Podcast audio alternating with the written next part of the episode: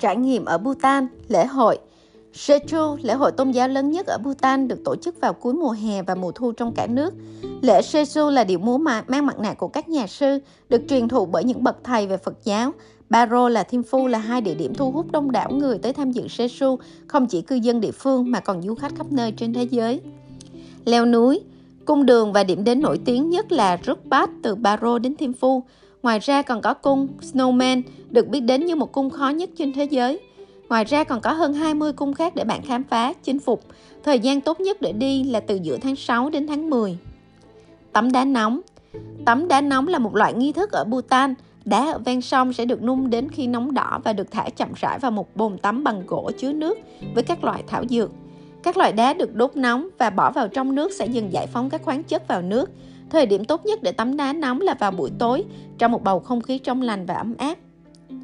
Quần thể cung điện, pháo đài Cung điện và pháo đài nay được sử dụng làm các trụ sở chính quyền và tu viện ở các tỉnh như Tashisozong là thiền viện Phật giáo phía Bắc Thiêm Phu, là nơi ngự trị của người đứng đầu bộ máy chính quyền Bhutan, hay Semtokhazon ở thung lũng Thiêm Phu là cung điện đầu tiên của Bhutan. Thiền viện Taksang, Taganes, biểu tượng đặc trưng của Bhutan, một trong những địa danh Phật giáo quan trọng nhất thế giới, tương truyền vào thế kỷ thứ 8, chuyến thăm thứ hai đến Bhutan, Guru Rinpoche, Đức Liên Hoa Sinh đã ghé qua đây trên một lưng con hổ bắn, bắn cung. Đây là một môn thể thao quốc gia của Bhutan.